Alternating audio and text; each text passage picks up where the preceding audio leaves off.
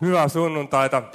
On tämä nyt hienoa olla täällä, tämän kaltaisten äijien kanssa samassa seurakunnassa. Kiitos Matias, oli erittäin inspiroiva, rohkaiseva. Me avataan yhdessä meidän raamatut kuudennesta luvusta. Ensimmäinen Mooseksen kirja Genesis kuudes luku ja, ja me käydään Noan vedenpaisumuksen tarinaan kertomukseen siitä. Ja nyt tänään mun ajatuksena, mun toiveena, mun rukouksena on, että me voitaisiin freesata kertomusta Noasta. Me ollaan kaikki kuultu tarina Noasta varmaan tosi nuorena, tosi pieninä. Noan kertomus, kertomus vedenpaisumuksesta on vakiokamaa kaikissa lasten raamatuissa. Ja me ollaan, me ollaan nähty semmoinen pitkäpartainen Noa, joka rakentaa semmoista pientä kenkälaatikkoboksia ja sitten me nähdään, kuinka Noan rakennuksesta ei oikein tykätä, rakentamisesta, arkin rakentamisesta ei oikein tykätä ja, ja tota, Noa pilkataan. Ja, mutta sitten kuitenkin sinne alkaa tulemaan värikkäitä eläimiä ja, ja pikkulapset tykkää värikkäistä eläimistä ja se on hienoa. Mutta niitä värikkäitä eläimiä tulee pareittain sinne arkkiin ja, ja tota, kohta se onkin se arkki semmoisella valtamerellä ja, ja lapset tykkää vedestä ja laivoista. Ja sitten sieltä arkista katsoo semmoinen kirahvi, jonka pää on suurin piirtein se arkin kokonen. Ja sä mietit, että miten ihmeessä tuonne arkkiin mahtuu enää ketään muuta, kun se, se äh, kirahvi on niin hirveän ison kokonen. Ja, ja kuitenkin pian se turvallisesti se arkki karahtaa kuivalle maalle ja Noa ja perhe ja eläimet iloisesti tulee sellaiseen freesiin, kasteen raikkaan, suihkuun raikkaaseen maailmaan ja kaikilla on hyvä mieli ja me hymyillään ja me lähdetään kotiin. Ja, ja tota niin, niin, niin, tämä on hassu siinä mielessä, että oikeasti Noan tarina, kertomus Noasta on K18-kamaa. Tämä on oikeasti synkkä tarina, ja, ja, joka puhuu apokalyptisesta tulvasta, joka hukuttaa koko ihmiskunnan ja luomakunnan al, al, allensa. Tämä on tämmöinen niin painajainen, painajaismainen ajatus, karmea ajatus olisi joutuu veden hukuttamaksi. Ja me kaikki painajaisissa kohdataan epämiellyttäviä hukkumuskokemuksia silloin, kun meillä on oikein huono viikko ollut takana. Ja Noan kertomus on itse asiassa kertomus maailman lopusta. Eikä se saa meitä iloiseksi. Mä oon pahoillani, jos mä tänään pilaan sun mielikuvan tästä positiivisesta, iloisesta, hymyilevästä kertomuksesta. Uh, Jeesus tulkitsi tämän Noan tarinan vedenpaisumuksen just tälleen. Raamatusta, jos olet muistiinpanoja, sä voit kirjoittaa ylös uh, 24. luku Matteuksen evankeliumissa ja 37.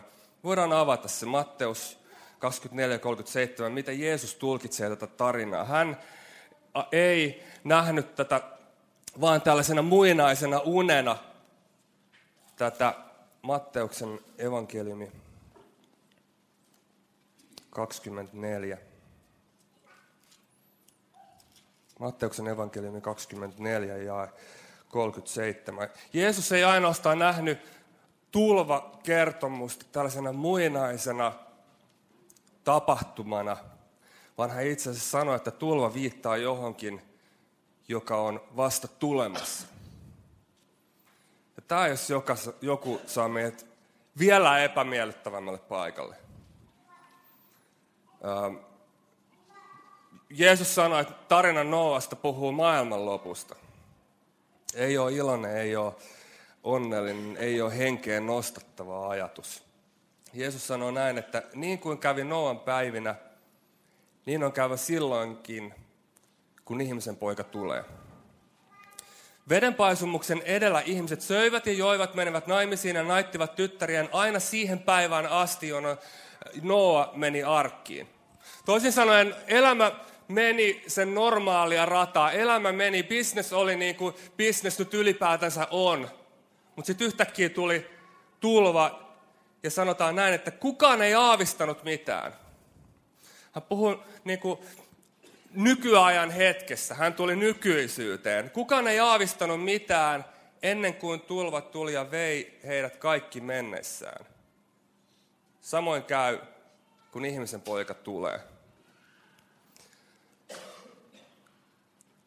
niin epämiellyttävä ajatus viimeisestä tuomiosta.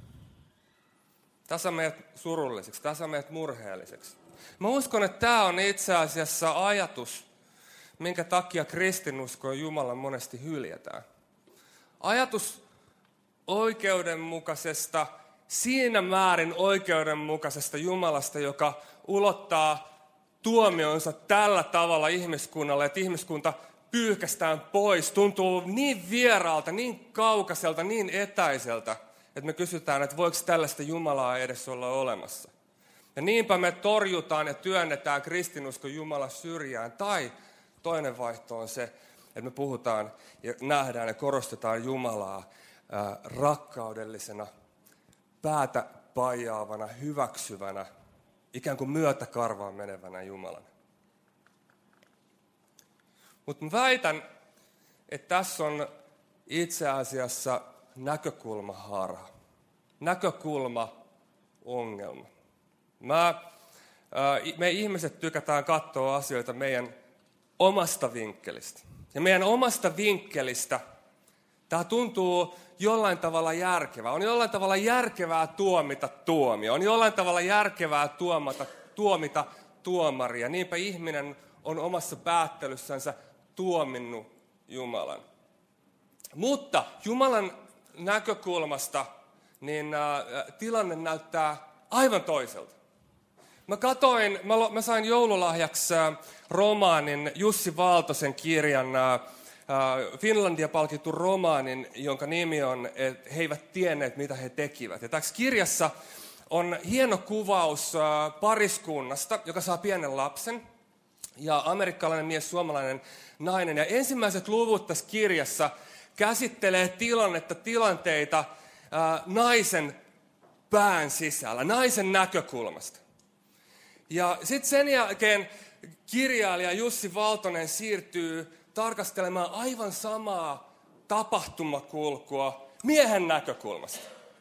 Ja sä voit lukiessa sitä kirjaa ymmärtää, että on aivan täsmälleen sama tilanteet, sama historia, sama paikka, mutta kertomus ja tarina on täysin erilainen, täysin toisenlainen.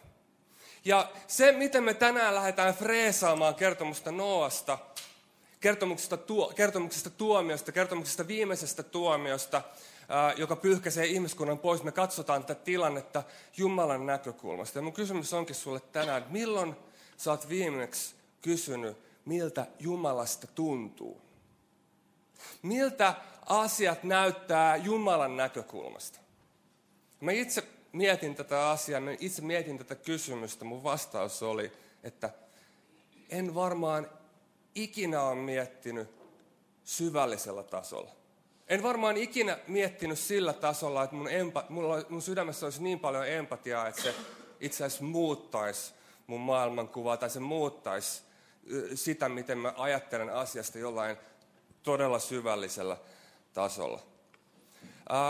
Sä et ole ehkä ikinä tullut ajatelleeksi, että Noan kertomuksesta, joka alkaa ensimmäisen Mooseksen kirjan kuudennesta luvusta, jatkuu sinne ysiin saakka, niin me ei lähes neljään lukuun kuulla kertaakaan Noan sanovan yhtään mitään. Koska tässä tarinassa ei ole kysymys Noasta – Tarinassa ei ole kysymys siitä, miten Noa kokee asiat. Ensimmäisen kerran, kun Noa puhuu, me nähdään se yhdeksännessä luvussa, siellä luvun loppuvaiheessa, kun Noa on juopunut, juonut liikaa viiniä, sammunut, ja hänen äh, poikansa häpäsee hänet, ja Noa kiroo oman poikansa. Tämä on eka kerta, kun me kuullaan Noan avaavan suu. Näkökulma ei ole siinä, miten me nähdään, vaan siinä, miten Jumala näkee tämän tilanteen. Ja me ruvetaan katsomaan Noan tarinaa ja mun rukous on se, että sun ajatukset tästä kertomuksesta freesaantuisi, tulisi tuoreeksi, ymmärtä, ymmärtäisit Jumalaa. Sä ymmärtäisit oikeudenmukaisuutta ja rakkautta. Ehkä osan, osan teistä kohdalla niin, että sä et ole koskaan aikaisemmin ää, ymmärtänyt näitä asioita tässä valossa. Mut me aletaan katsomaan, ja ensimmäinen kysymys jota me kysytään, on se, että mitä se tarkoittaa, kun täydellinen rakkaus Täydellinen empaattinen rakkaus, Jumala on rakkaus. Mitä se tarkoittaa, kun Jumala on murheellinen? Miten täydellinen rakkaus voi murehtia? Mitä se tarkoittaa? Ähm,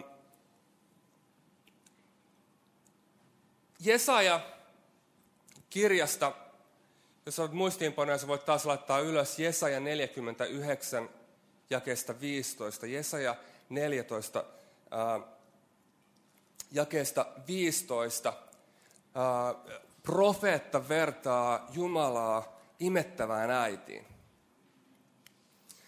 Ähm, Jumalaa verrataan imettävään äitiin, joka on sitoutunut ihmiseen niin kuin äiti on sitoutunut lapsensa. Ja me luetaan täältä Jesajan kirjasta jakeesta 49, ää, luvusta 49 jakeesta 15 näin, että unohtaako äiti rinta lapsensa? Unohtaisiko hoivata kohtunsa hedelmää?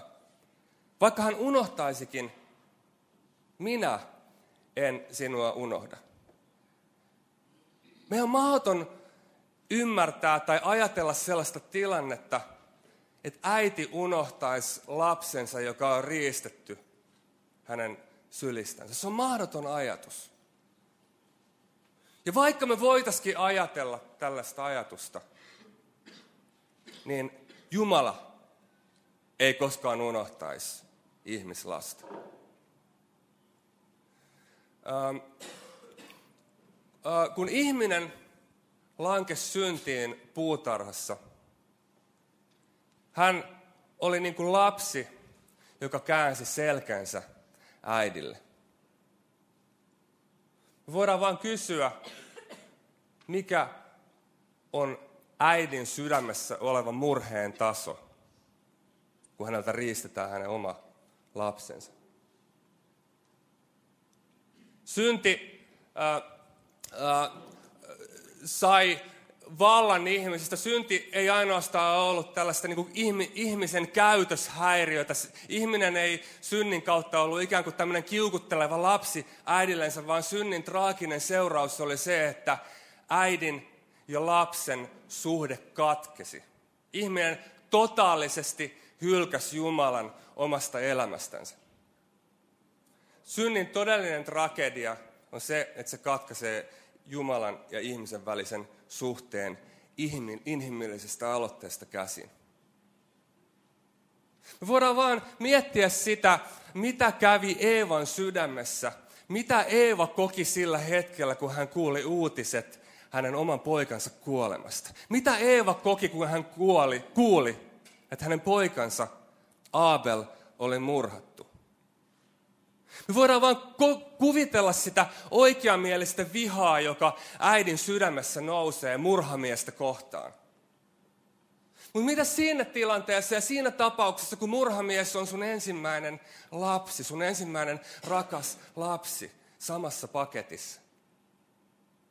Me voidaan vain miettiä, että kumpi oli Eevan näkökulmasta suurempi tragedia, se, että hän menetti oman lapsensa, että Abel kuoli, vai se, että murhamies oli hänen oma poikansa. Eeva traagisella tavalla menetti molemmat lapsensa.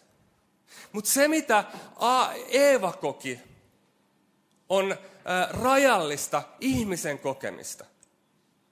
Kun me pohditaan, mitä Jumala kokee, jolta riistetään lapsi, me puhutaan ikuisesta, täydellisestä rakkaudesta.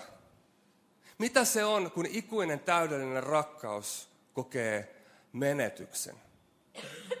Um, um, filosofi, amerikkalainen filosofi Walter, um, Walter Storff, Walter Storff sanoi um, hienon lauseen, um, joka on yksi oikeastaan kauniimpia, syvimpiä lauseita, mitä oon pitkään, pitkään aikaan kuullut. Uh, Jumalan kyyneleet on ihmiskunnan historian merkitys. Jumalan kyyneleet on ihmiskunnan historian merkitys. Sillä hetkellä, kun ihminen lankes ja pakeni Jumalan luota, mitä Jumala teki? Jumala olisi voinut jättää ihmiskunnan oman onnensa nojaan ja me oltaisiin päädytty tällaiseen niin kuin dualistiseen maailmankuvaan, vähän sellaiseen, mitä sä löydät Noa-elokuvasta. meillä on Jumala, joka on etäällä ja meillä on äh, ihmiskunta, joka äh, painiskelee synnin seurausten kanssa, että maailma olisi ikään kuin suljettu systeemi, jonka ulkopuolelta Jumala katsoo sitä dualistinen maailmankuva. Sä ymmärrät, että dualistinen maailmankuva ei ole raamatullinen maailmankuva, koska mitä Jumala teki? Sen sijaan, että hän olisi katsonut etäisyyden päästä langennutta ihmistä, hän lähti ihmisen perään.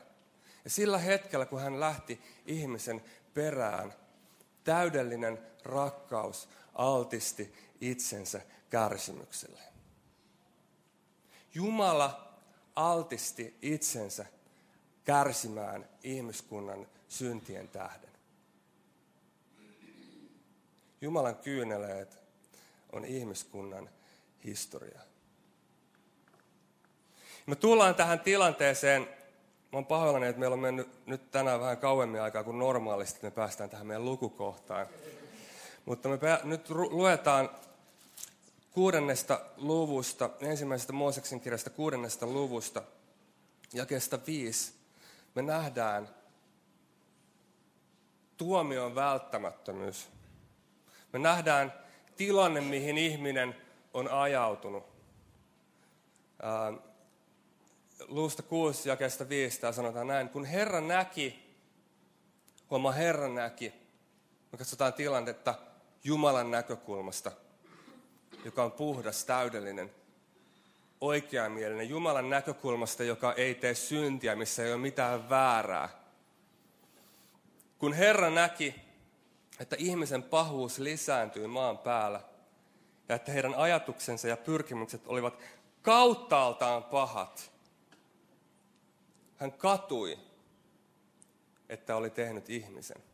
Nyt kun Jumala katuu, se tarkoittaa sitä, että Jumala ei ole tehnyt syntiä. Koska Jumala ei voi tehdä virheitä. Kun me luetaan raamatusta, että Jumala katui, se tarkoittaa sitä, että oli aika tasata taivaalliset tilit. Synnin malja oli täyttynyt. Se ero, joka oli täydellisen Jumalan ja syntisen ihmiskunnan välillä, oli kasvanut niin suureksi, että oli aika Jumalan toimia. Me kysytään, että miten on mahdollista, että maailmassa on niin paljon pahuutta? Miksei Jumala tee mitään, jos hän on kaikkivaltias, hyvä, rakastava Jumala? Minkä takia tämä jatkuu ja jatkuu? Jumalan ää, ähm, pitkämielisyyden takia.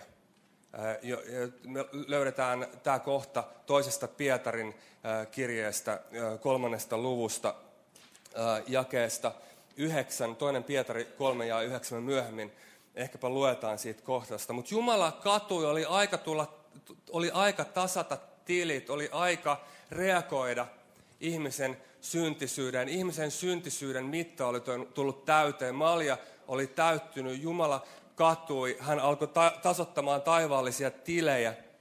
Sitten täällä lukee, ja hän murehti sitä sydämessänsä. Hän murehti sitä sydä, tilannetta sydämessänsä. Kun me ajatellaan tuomiota, kun me ajatellaan tulvaa, se saa meidät epämukavaksi. Mutta meidän kokema epämukavuus, voidaanko me ikinä verrata sitä siihen suruun ja murheeseen ja epä, ää, ää, ää, kokemukseen, jota täydellinen Jumala koki? Me ollaan nyt toisin sanoen suuren pulman edessä. Koska Jumala on hyvä, koska Jumala on pyhä, koska Jumala on oikeudenmukainen, niin miten on mahdollista, että hän voi samaan aikaan olla rakkaudellinen, empaattinen ja myötätuntoinen. Meillä on ikään kuin inhimillisestä näkökulmasta katsottuna tilanne, jossa meillä on Jumalan oikeudenmukaisuus ja Jumalan rakkaus vastakkaisina asioina. Ja jälleen kerran Noa-elokuvassa ihmisen näkökulmasta näyttää siltä, että me joudutaan valitsemaan rakkaus, oikeudenmukaisuus tai rakkaus. Te, jotka olette nähneet tämän elokuvan, niin Noa seisoo veitsen kädessä. Jos hän toimisi oikeudenmukaisesti, niin hän joutuisi surmaamaan hän vastasyntyneet lapset. Mutta sen sijaan hän valitsee rakkauden, koska hän kokee pelkästään puhdasta rakkautta. Niin hän valitsee oikeudenmukaisuuden sijaan rakkauden. Tämä ei ole Jumalan ratkaisu tähän ongelmaan. Tämä, että me valitaan oikeudenmukaisuuden tai rakkauden väliltä, ei ole se, miten Jumala ratkaisi tämän ongelman. Tulva, vedenpaisumus osoittaa Jumalan ratkaisuun. Ja Jumalan ratkaisussa hän osoittaa rakkautensa oikeamielisen tuomionsa kautta. Joka tarkoittaa sitä, että sama tulva, joka tuomitsi, joka pyyhkäsi syntisen ihmiskunnan pois maan päältä, oli uuden alun mahdollisuus ihmiskunnalle. Jumalan tuomio, joka hukutti synnin, antoi ihmiselle ja ihmiskunnalle uuden mahdollisuuden. Ei ollut rakkautta tai ää, oikeudenmukaisuutta, vaan oli oikeudenmukaisuuden kautta tulevaa rakkautta. Sama ää, tulva, joka hukutti syntisen. Sama vesi, joka peitti alleen syntisen ihmiskunnan, kannatteli syntistä arkissa. Noa oli syntinen ihminen. Me luetaan raamatusta ja me monesti opitaan, että, että Noa valittiin sen takia, että hän oli oikeuden, ää, oikeamielinen ihminen. Me, ja me luetaan se tästä, tästä raamattu sanoa, että hän oli oikeamielinen ihminen, mutta ennen tätä jakeessa kahdeksan, kuudessa luvussa jakeessa kahdeksan, vanha raamatun käännös kääntää täysin oikein, kun, kun siinä sanotaan, että Noa sai Jumalan armon. Raamatussa on ensimmäistä kertaa sana armo kuudennessa luvussa, jakeessa kahdeksan. Uusi raamatun käännös sanoo, että mutta Noa oli Herralle mieluinen. Oikea tulkinta olisi, että Noa koki Jumalan armon. Sama tulva, joka hukutti syntisen, oli tulva ja vesi, joka kannatteli syntistä. Nyt tämä vedenpaisumus ei ollut Jumalan ratkaisu oikeudenmukaisuuden ja rakkauden väliseen ristiriitaan, vaan se osoitti todelliseen rakkauteen, joka oli Jeesuksen sovitustyö ristillä. Todellinen tulva tuli sillä hetkellä, kun synnittömän päälle, hänestä, hänen, joka ei synnistä tiet, tiennyt, kun hänet tehtiin syntiseksi, kun hänet tehtiin synniksi, Sama tuomio, sama tulva, joka hukutti Jeesuksen ristin puulla, on sama tulva, joka tänään kannattelee syntistä tuomion edessä. Nyt roomalaiskirjeen kuudennessa luvussa sanotaan, että meidät on kastettu kasteessa yhteiseen kuolemaan Jeesuksen kanssa. Me voidaan lukea se kohta, se on mahtavia raamatun avainpaikkoja. Jälleen kerran mä vinkkaan sulle, että jos et se ole alleviivannut sitä, niin se on hyvä kohta alleviivata roomalaisen, roomalaiskirjeen kuudennessa luvussa. Ää, ää, ää, jakessa neljä sanotaan näin, että meidät kasteessa, jakessa kolme sanotaan näin, että kuusi ja kolme, tiedättehän, että meidät kaikki Kristukseen, Jeesukseen kastetut on kastettu hänen kuolemaansa. Ja sitten jakeesta kuusi jatketaan. Tiedämme, että vanha minämme on yhdessä hänen kanssaan ristiin naulittu, jotta tämä syntinen ruumis menettäisi valtansa, emmekä enää ole, olisi synnin orja. Se, joka on kuollut, on näet päässyt vapaaksi synnin vallasta. Mutta jos kerran olimme kuolleet Kristuksen kanssa, uskomme saavamme myös elää hänen kanssaan. Jeesuksen sovitustyö ja vanha testamentti kuvaa Jeesuksen sovitustyötä arkkina. Meidät kastetaan Jeesuksen kuolemaan. Sama tulva, joka upotti Jeesuksen ristin puulla, nostaa meidät ylösnousemuselämään. Meidät, jotka ollaan astuttu pelastuksen ovesta sisälle. Meidät, jotka ollaan astuttu Kristukseen. Roomalaiskirjeen kahdeksannes luvussa ensimmäisessä jakeessa sanotaan, että niin ei nyt siis ole mitään karotustuomiota niille, jotka Kristuksessa, Jeesuksessa ovat. Noan arkki, vedenpaisumus, osoittaa ratkaisuun, osoittaa evankeliumiin, osoittaa pelastuksen mahdollisuuteen. Ristin puulla Jeesus, Jumala näyttää, kuinka sitoutunut hän oli ihmisen kärsimykseen. Kuinka pitkälle hän oli valmis menemään. Kuinka, kuinka loppuun saakka hänen ähm, empaattinen myötätuntonsa oli meidän kanssa. Jeesus Kristus kuoli ristin puulla ennen kuin kukaan meistä oli kääntynyt hänen puoleensa. Me ei ehkä aina ymmärretä kärsimystä. Me ei aina ehkä ymmärretä pahaa.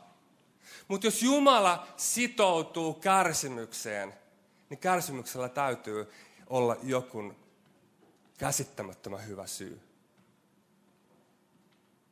Me ei aina ehkä ymmärretä sitä kärsimystä tai syntiä tai, tai sitä pahuutta, joka tuo meille ahdistusta. Mutta Jeesus sitoutui. Jeesus kärsi meidän kanssa. Jos Jumala kärsii, niin sillä kärsimyksellä täytyy olla joku käsittämättömän hyvä syy. Ähm, tätä asiaa ehkä avaa äh, pikkasen ähm, Jumalan rakkauden ja oikeamielisyyden välistä jännitettä avaa tämmöinen aivan normaali meidän sosiaalisen kanssakäymisen tilanne. Ajattelepa, jos sä oot semmoinen ihminen, joka mm, oot empaattinen ja myötätuntoinen, joka on aina myötäkarvaa sun ihmissuhteissa. Sä et joudu kokemaan kärsimystä. Koska ei ole mitään konflikteja sun ihmissuhteissa. Tai sitten samaan aikaan, jos sä oot ö, oikeamielinen tuomari, totuuden torvi, jolla ei ole ongelmia kertoa niin kuin asiat on, niin sekin on tilanne, missä sulla ei oikeastaan juuri ollenkaan ongelmia tai kärsimystä sun elämässä, koska loppupeleissä sä hengaat vaan niiden kanssa, jotka on sun kanssa samaa mieltä. Mutta sillä hetkellä, kun sä sitoudut olemaan totuudellinen rakkaudessa, niin sä sitoudut elämäntapaan, jossa sä koet valtavan paljon kärsimystä. Sä sitoudut ihmisiin, jotka ei ole sun kanssa samalla sivulla. Sä sitoudut ihmissuhteisiin, jossa sun sydän kietoutuu sun lähimmäiseen. Ja sä et voi siinä rakkaudessa olla puhumatta totuutta hänen elämäänsä. Sä et voi olla kokematta hylkäämistä. Sä et voi olla altistumatta kärsimykselle. Kun me kysytään, että millä tavalla Jumalan kyyneleet on ihmiskunnan historia, millä tavalla Jumalan kyyneleet on ihmiskunnan historian tarkoitus. Se tarkoittaa sitä, että Jumala on sitoutunut suhun, mutta hän on sitoutunut sinuun oikeamielisenä Jumalana totuudellisena Jumalana. Ja Jumalan näkökulmasta hänen oikeamielisyytensä tarkoittaa sitä, että vääryys ja pahuus maailmassa ei tule jatkumaan loppumattomasti. Me kysytään, minkä takia, missä se viipyy, minkä takia pahan ää, valta jatkuu täällä, minkä takia epäoikeudenmukaisuus saa olla, samaan aikaan kun Jumala on kaikkivaltias, oikeamielinen tuomari Mä vinkkasin sulle jo ton Pietarin kirjeen kohdan. Voidaan yhdessä avata se. Toinen Pietarin kirje.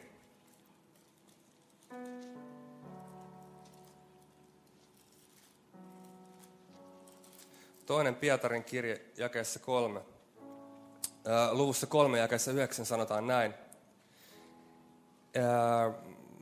ei Herra vitkastele täyttäessään lupausta, vaikka hän joidenkin mielestä on myöhässä. Päinvastoin, hän on kärsivällinen teitä kohtaan, koska ei halua kenenkään tuhoutuvan, vaan tahtoo, että kaikki kääntyisivät. Se arkin ovi oli auki 120 päivää. Me luetaan raamatusta, että samalla kun Noa rakensi arkkia, hän saarnas parannusta. 120 vuotta kuvaa on vertauskuva ihmiselämästä. Jumala on pitkämielinen sua kohtaan. Hän on antanut sulle mahdollisuuden kääntyä. Hän on antanut sulle mahdollisuuden astua ovesta sisään. Hän ei pelkästään ollut antamassa sulle mahdollisuutta astua ovesta sisään, vaan hän on pyhän hengen kautta vaikuttamassa sussa uskoa. Hän on vetämässä sua.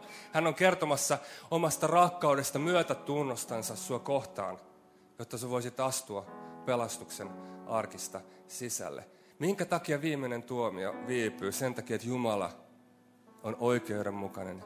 Jumala on ää, ää, pitkämielinen. Ja vielä yksi asia, ennen kuin mä päästän teidät. Vielä yksi asia.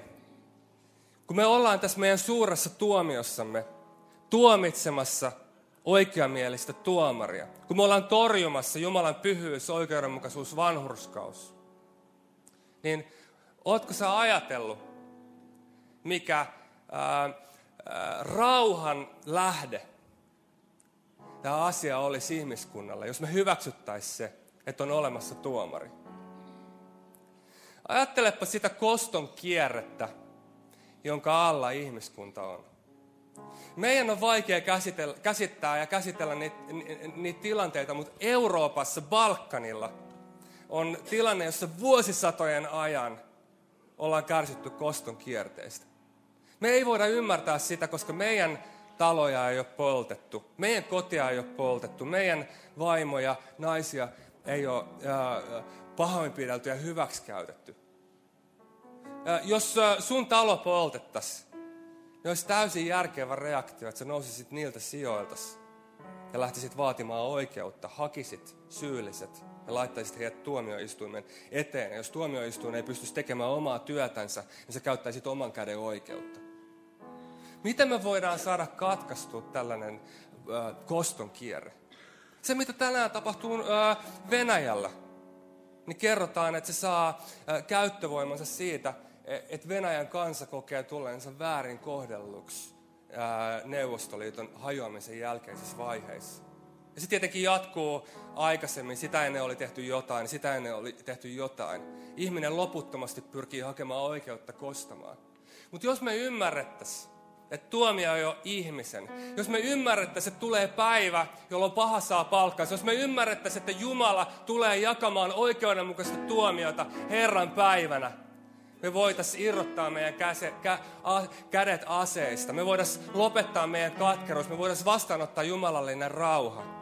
Ja käytännössä, jos me uskottaisiin viimeiseen tuomioon, niin jos me oikeasti uskottaisiin siihen, niin sodat loppuisi maailmasta saman tien. Jos sulla on tänään katkeruutta sun sydämessä sun lähimmäistä kohtaan, niin annapa pieni hetki syvällisellä tavalla sun sydämessä aikaa ajatukselle, että sun tehtävä ei ole hakea oikeutta. Koska meillä on Jumala, joka on oikeamielinen, pyhä, vanhurskas Jumala. Tällä äh, Jumalan oikeudenmukaisuudella ja tällä Jumalan viimeisellä tuomiolla on paljon merkitystä siihen, miten me eletään tänään meidän elämä. Lähtien jo pelkästään siitä, että millä tavalla sä käyttäytyisit tänään, jos sä tietäisit, että sä nähdä huomenna ihmisen pojan kasvoista kasvoihin. Ja näitä näit vertauksia on lisää ja lisää ja lisää. Seurakunta, meidän tehtävänä ei ole turhentaa evankeliumia luopumalla Jumalan vihasta, luopumalla Jumalan oikeudenmukaisuudesta, luopumalla Jumalan pyhyydestä. Meidän tehtävänä ei ole vääristellä raamatun Jumalaa ja korostaa hänen ää, ää, loppumattoman rakkaudensa ää, ominaisuutta oikeudenmukaisuuden kustannuksella. Ei, koska hänen rakkautensa ilmestyy hänen oikeudenmukaisuutensa kautta. Ja tätä on evankeliumi. Evankeliumi on hienoa. Evankeliumi muuttaa meidät tänään. Noan tulva viittaa jumalalliseen ratkaisuun, jossa hän voittaa pahan vallan kerran toisen tulemuksensa kautta. Seurakunta noustaan seisomaan.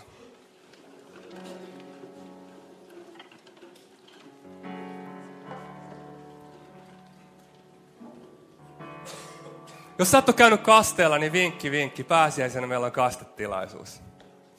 Koska äh, sulla on etuoikeus, meillä on etuoikeus äh, astua kasteen haudassa pelastuksen äh, ovesta sisälle. Ähm, jos sä et ole käynyt kasteella, niin sä voit mennä tuonne launkeen ja ilmoittautua kasteelle.